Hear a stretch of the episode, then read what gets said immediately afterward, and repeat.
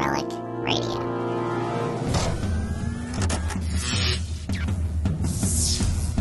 This is Relic Radio Sci Fi, old time radio, science fiction stories from relicradio.com.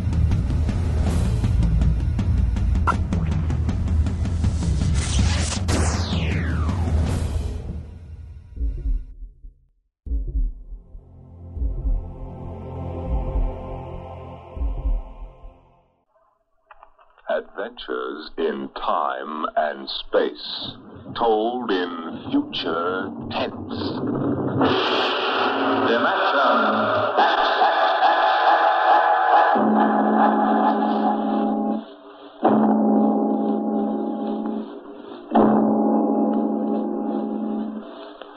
What you will hear transcribed in the next half hour represents either a magnificent hoax or the true explanation of the famous Grimshaw Sanatorium scandal, which made the headlines back in 1947. The manuscript upon which this account is based was removed by the New York State Police from a fountain pen cover found in the doorway to Dr. Grimshaw's study. We offer this manuscript as evidence only. Whether it is authentic or not, you must judge for yourself.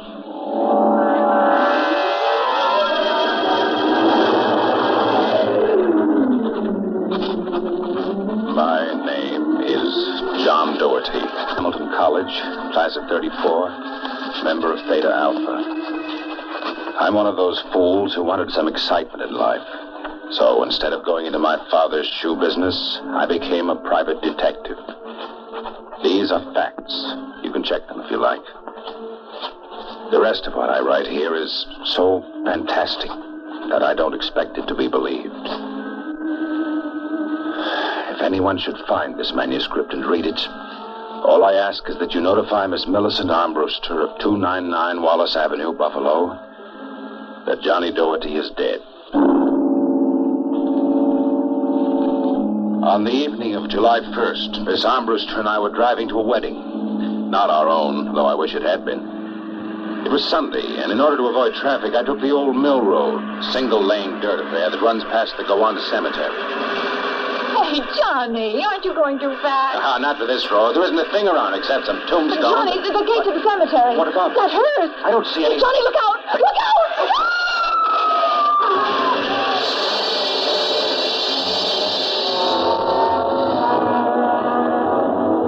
It was a big black hearse with no lights on, pulling out of the cemetery. Lucky I had good brakes. We skidded for about 20 feet and slammed into the back of the hearse. Two rear doors buckled and snapped open. It was a freak. A huge oak coffin with brass handles tipped up and began slowly to slide back toward us. Oh, Johnny, look. The coffin is sliding out. Holy mackerel. Oh, how horrible. You, you stay right here, honey. I, I'll help the driver with that thing. Hey, you okay in the speed limits, do you, Jack? Now, look, let's not get hung up on who was right and who was wrong. I was going too fast, and you were traveling without lights after dark.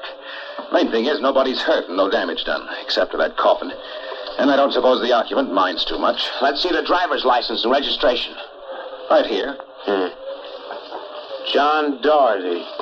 Oh, a private eye, huh? You listen to the radio too much, Junior. Now, if you don't mind, who does this joy wagon belong to?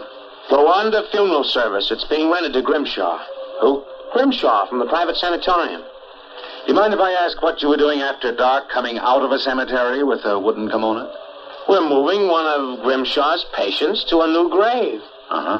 Do they always travel like this? Now, look, Hawkshaw, how about skipping the third degree and giving me a hand getting the box back in the wagon, huh? With pleasure.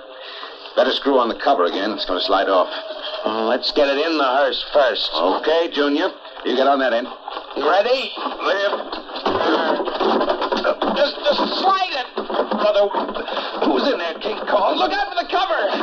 Hey, uh, I told you that'd happen. Hey, uh, uh, what's the guy's name, Junior? Why don't you ask him? Real wise guy, huh? I've got half a mind to report this accident. Yeah, go ahead. See what gets you. Grimshaw's got a lot of influence around here, mister. A lot of influence. Now, if you'll pardon me, I'll deliver the body.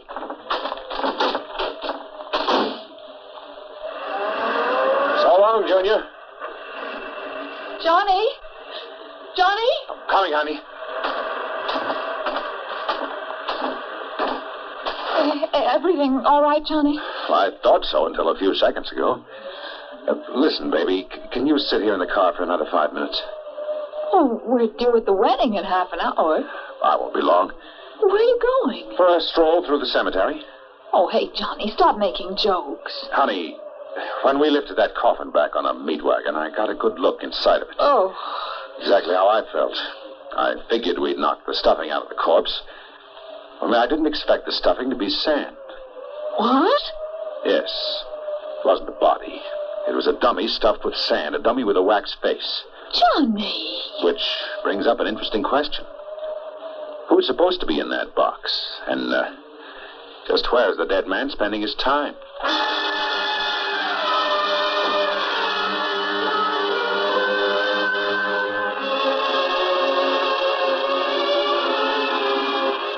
Sometimes in my business, when things drop off, you have to go out and uh, dig up new clients.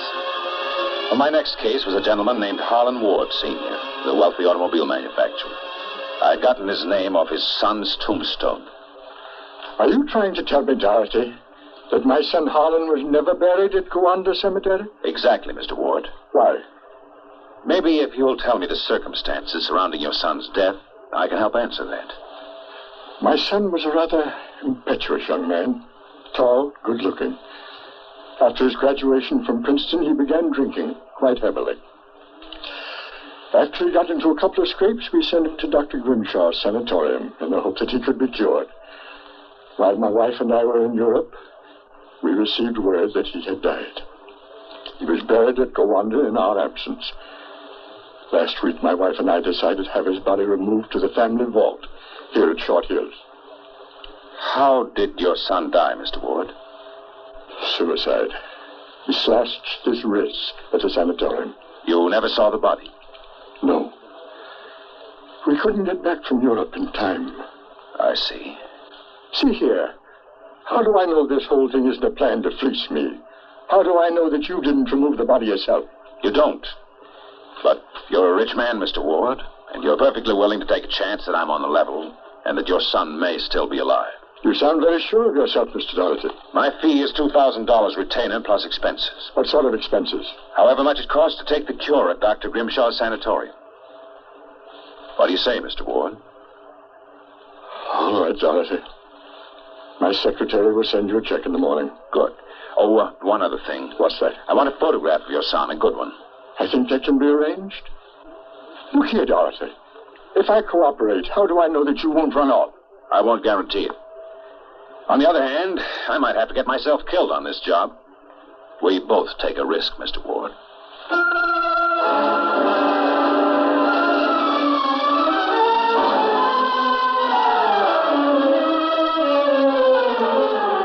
Dr. Grimshaw's sanatorium was just outside Gowanda, and it was strictly for the 400 at $60 a day. Most of the cases were nervous breakdowns and alcoholics. I committed myself as a dipso, and just to make it convincing, I stopped at five or six bars on the way over. I was interviewed by Grimshaw himself, a small man with a fringe of white hair. He seemed on the level. And yet, there was something just the slightest bit phony about the whole deal.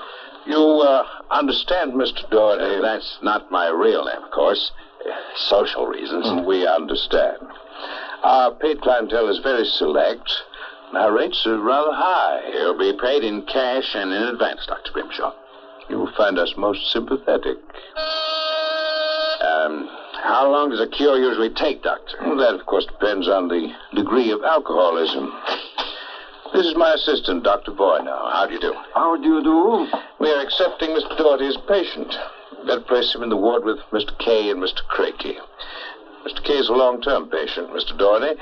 Highly intelligent man, formerly a professor of plant pathology. Mr. Crakey suffers mild delusions. I think you'll find him rather amusing.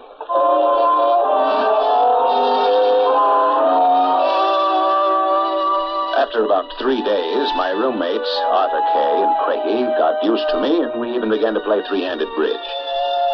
Kay was a chronic dope addict, an intelligent, sensitive man. Craigie was nothing but a clown. He kept a big black cat named the Professor, which he talked to as if it were human. And so I said to her, My dear Countess, if you don't like the company of my cat, then you don't like me. Yes, She looked at me as if I were insane, but of course the joke was on her because I was. hey, Professor? You'll have to forgive Count Craigie, Mr. Doherty. When you've been here as long as I have, you'll get used to him. Do you like cats, Mr. Doherty? I do hope you like cats since we are to have adjoining rooms. The professor is very sociable and excellent company. Except when he kills birds and deposits them in your bed. He's nothing but a feline murderer as far as I'm concerned. Ah, see, you have insulted him. Come here, Professor. Let's make friends. Uh, how about giving me your paw? Hey, touch me, you black devil. You insulted him. You hurt his feelings. Well, keep him away from me. It will be a pleasure. I would advise you not to insult him again. Count Craigie is not altogether without influence, here as Mr. Cable will inform you. Good afternoon. And evening. Is he always as nuts as that? Ever since I've been here. Why did they let him keep that black Satan? I don't know. I suppose Grimshaw wants to pamper him. He's been here since they opened the place, I understand. Spends about three hours a day getting therapy from Grimshaw. What's his problem? Manic depressive. A little paranoid, too. Hmm. How long have you been here, Arthur? Grimshaw's two years. I left for a while, but I couldn't stay away from the junk, so I committed myself again. Did you uh, happen to know a patient here named Harlan Ward? Why do you ask that? Do you know him? I met, met him socially a few times. Uh, I understand he died here.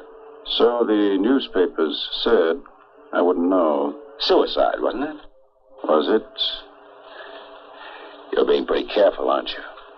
Mr. Doherty, what would you say if I were to tell you that I don't believe Harlan Ward is dead? What makes you so certain? Harlan Ward used to share this room with us. He slept in the same bed you now use. I see. He was an alcoholic. Doing quite well, too, from what I could observe. We all expected him to go home soon. Then one evening he had a violent fight with Craigie. Craigie accused him of snooping or something. Later that night, Grimshaw and Voyner took him out. Where? They take all the special treatment cases to the charity clinic. It's that small building on the other side of the stone wall. I think they do their surgery cases there. Why did they take him there? I don't know. Confinement, I guess. A few days later, we read about his death. Suicide, they said. Why do you think he's still alive, Arthur? This. About a month ago, I was in the garden next to the wall that separates us from the charity clinic. Suddenly, I thought I heard a sound like a child whimpering. It stopped. A moment later, this note came over the wall, wrapped around a stone. Then I'm certain I heard a blow and a scream, again like a child. What does the note say? Help me, for God's sake, Harlan Ward. I haven't told anyone yet for fear Grimshaw and Voyner might find out. It might just be some insane prank by one of the charity cases. And yet, why should Dr. Grimshaw want to pretend Harlan Ward is dead? I'm not an oracle, Mr. Doherty.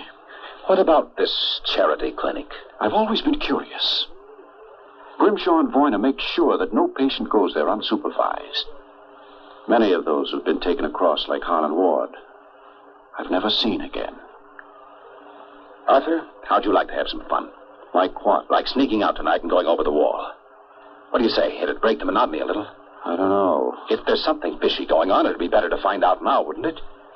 I suppose there's no real harm in it. Of course not. I- I'd go alone, but I'll need help scaling that wall. Will you do it? All right. I'll go with you.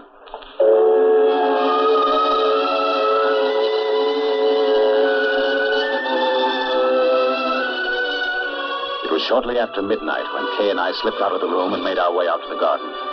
Count Craigie was snoring soundly when we left. The wall was about eight feet high, but we made it without too much trouble. Out! All clear. Give me your hand and I'll lift you.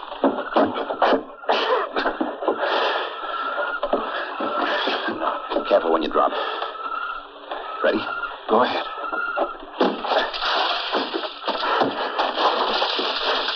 There's a charity building over there. One of the lights in the basement window. Come on.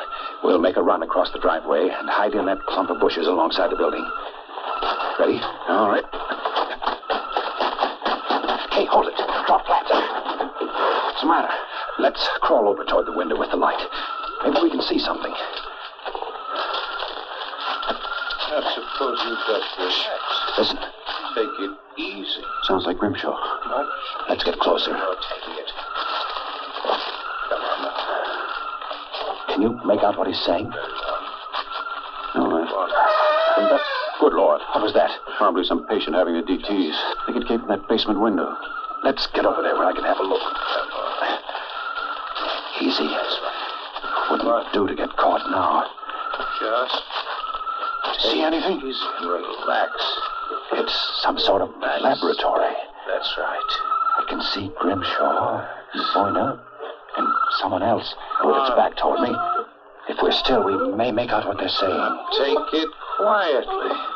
It will be easier. No, I warn you. Please, please. It will all be over soon. You won't remember anything. No, I don't want to go. Boy, now give it to him. No, no, no. Shut him up, boy, now. Good Lord. What is it? Come on. We've got to get out of here. What did you see? What did they do to that child? Arthur, that wasn't a child. It was a midget. The smallest midget I've ever seen. What were they doing? Trying to give it some sort of injection. When it resisted, Boyden knocked it out. Well, what do you suppose they were doing to it? I don't know, Arthur. All I know is that when it fell, it had the face of Harlan Ward.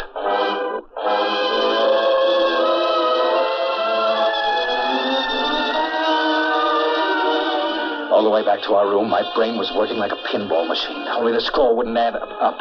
The, the pieces were there, all right. A crazy old doctor, a brutal assistant, a private sanatorium, and a midget with a dead man's face. But I couldn't figure it out.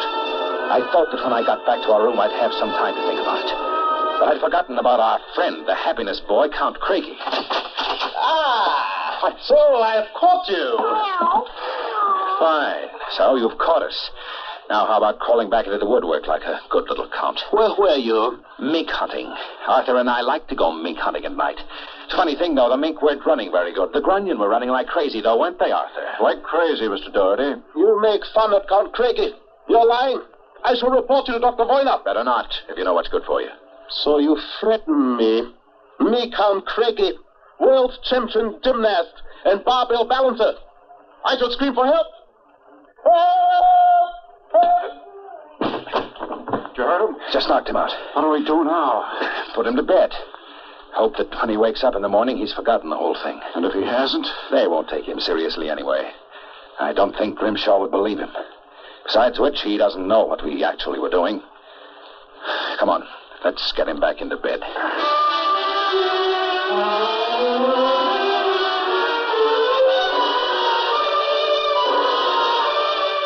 I went to sleep in my own room.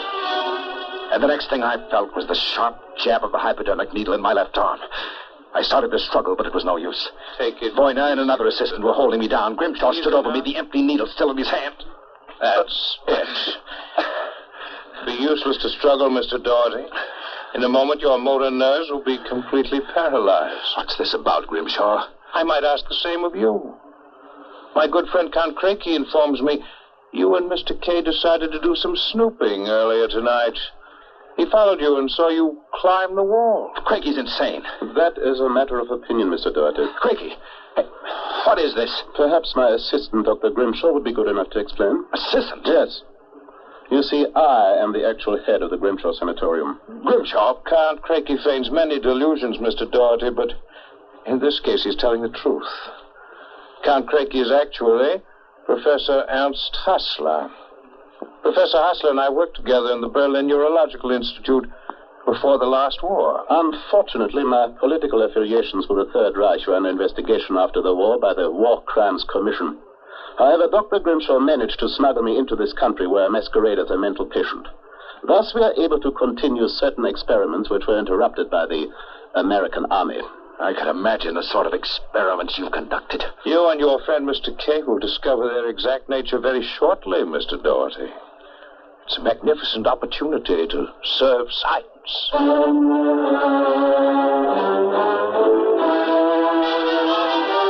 Then I passed out. And the next thing I knew, I was coming to in a different room. I guessed it was somewhere in the charity building because of the angle of the sun through the windows. They had me in a straitjacket and kept doping me until I lost count of time. I, I don't know how long it kept up. I remember one day being wheeled along a corridor into an operating room and hearing the voices of Boyner, Grimshaw, and Crakey as if from a great distance. Pituitrin. Pituitrin. Four cc's. Four cc's. How are the measurements? Reducing rapidly. We'll operate at once. Have Boyner start the anesthesia. All right, Doctor. Commence.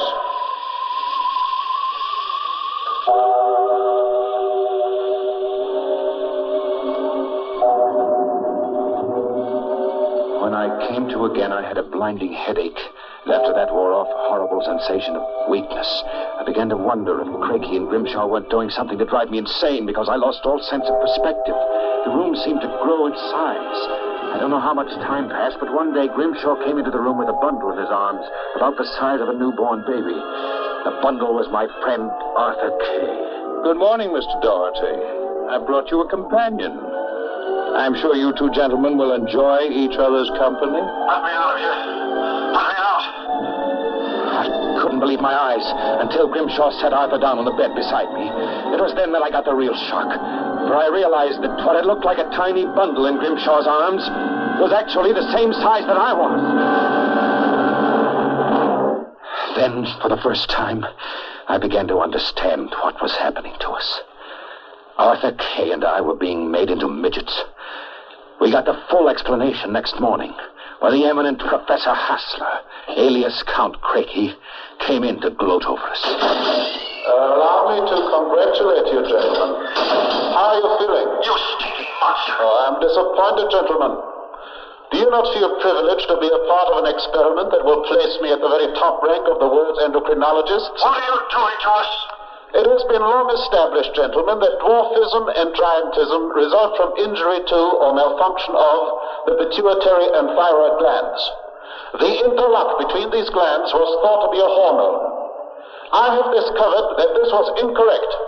It is an enzyme, an enzyme I isolated some years ago. I was well on the way to synthesis in Germany when the surrender interrupted me. The interruption also limited the number and type of subjects on whom I could experiment. I was forced to find others. Such as Harlan Ward. Mr. Ward was only a control experiment. And now you've done the same to us. No, gentlemen. For you, I have reserved a special privilege. You, gentlemen, will be the first to test the full effects of the enzyme. In short, I intend that you, Mr. Kay, and you, Mr. Doherty, when the experiment is completed, will emerge as perfectly healthy, normal individuals. Except, of course, that you will be only five inches tall.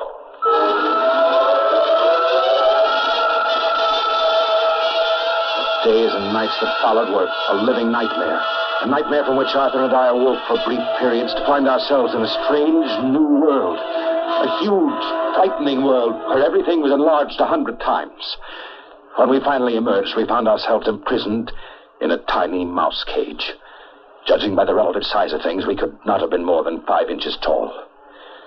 Now that our senses cleared, we realized that the experiment was at an end. That from now on it was either escape or be destroyed. Another moment, I think I'll have this lock worked loose. And if we escape, then what? We'll worry about that after we get out of this mouse cage. Suppose we don't make it. At least you've written the story on that scrap of paper. Someone may find it and read it. Nobody will believe it. Why'd you bother to write it? I don't know. I, I suppose I want the world to know what happened to me. Does it help me push the door open? Now what? First job's getting down to the floor. I think we can make it by sliding down the telephone cord. Are you game? Go ahead. I'm right behind you. Easy now. Look out. A way to get out of the room, that should be. Oh, oh, listen. Somebody's coming. It must be Crakey. We've got to hide. There, the grate in the fireplace. He'll kill us if he finds us. Shh, stay quiet. Well, my friends, I'm for feeding. I trust that you. So, you have managed to break out. It won't do, you know.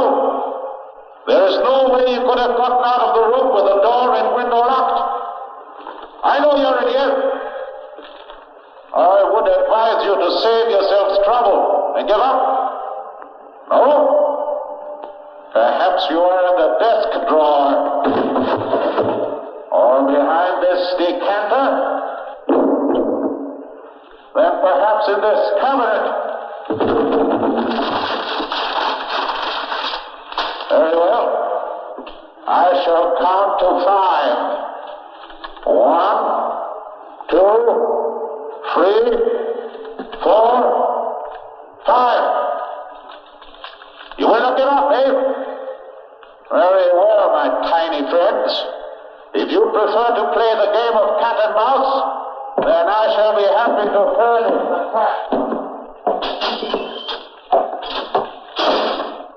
How long do you figure it will take him to get downstairs and let the cat into the building? Three minutes at most. Then we've got three minutes to get out. How?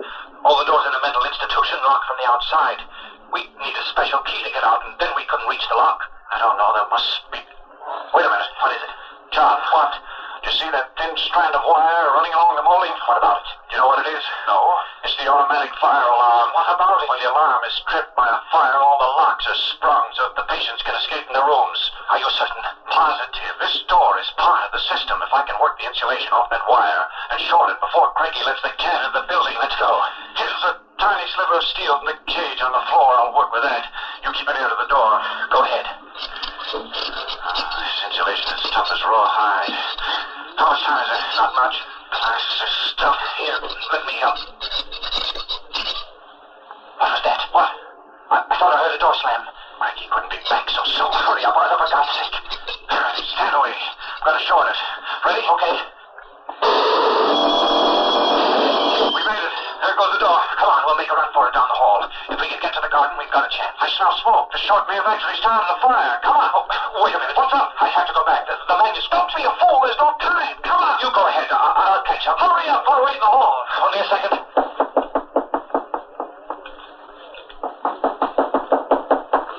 I've got it.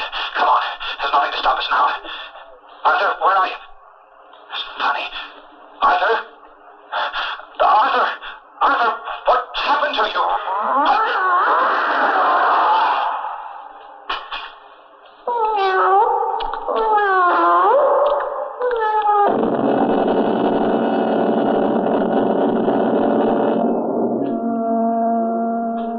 This is the record found in a fountain pen cover in the burned out hallway of Grimshaw Sanatorium.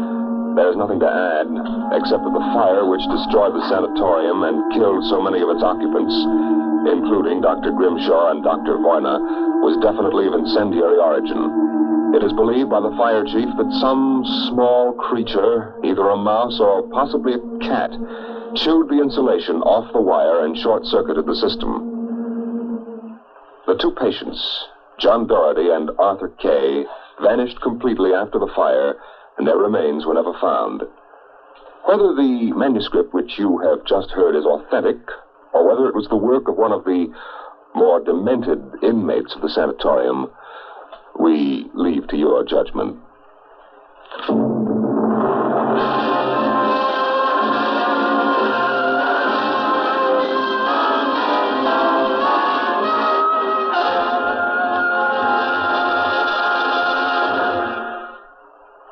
Have just heard another adventure into the unknown world of the future. The world of.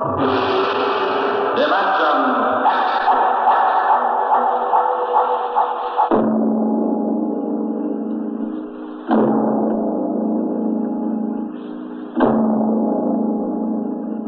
Next week on Dimension X, and the moon be still as bright.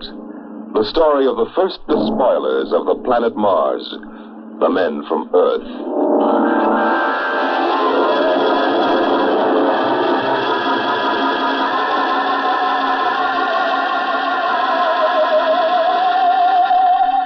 Tonight, Dimension X has transcribed Dr. Grimshaw's Sanatorium. Adapted for radio by George Lefferts from an original short story by Fletcher Pratt. Featured in the cast were Carl Weber as John Doherty and Roger De Koven as Arthur Kay. Your narrator was Norman Rose. Music by Albert Berman. Engineer Bill Chambers. Dimension X is directed by Edward King.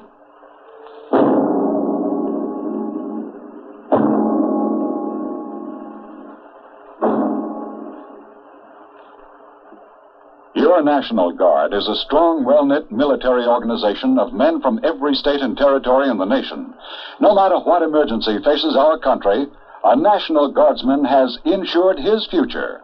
He's trained to handle himself if the going gets tough, and at the same time, he's learned new skills to help his civilian career. Regular Army and Air Force pay scales apply to every hour of training a guardsman takes. So, men, if you're over 17, join the National Guard. Keep your guard up. Enjoy Bob Hope and Groucho Marx. Coming soon on NBC. That's the show for this week, but don't forget there are thousands more like it at relicradio.com. Horror, strange tales, science fiction, crime, all available for free. If you'd like to donate to Relic Radio and help keep it all free, you can do that through the website as well. Visit donate.relicradio.com to find out more and to see the special downloadable sets that are available. My thanks to those who have donated, and thanks for listening today. Talk to you again next week.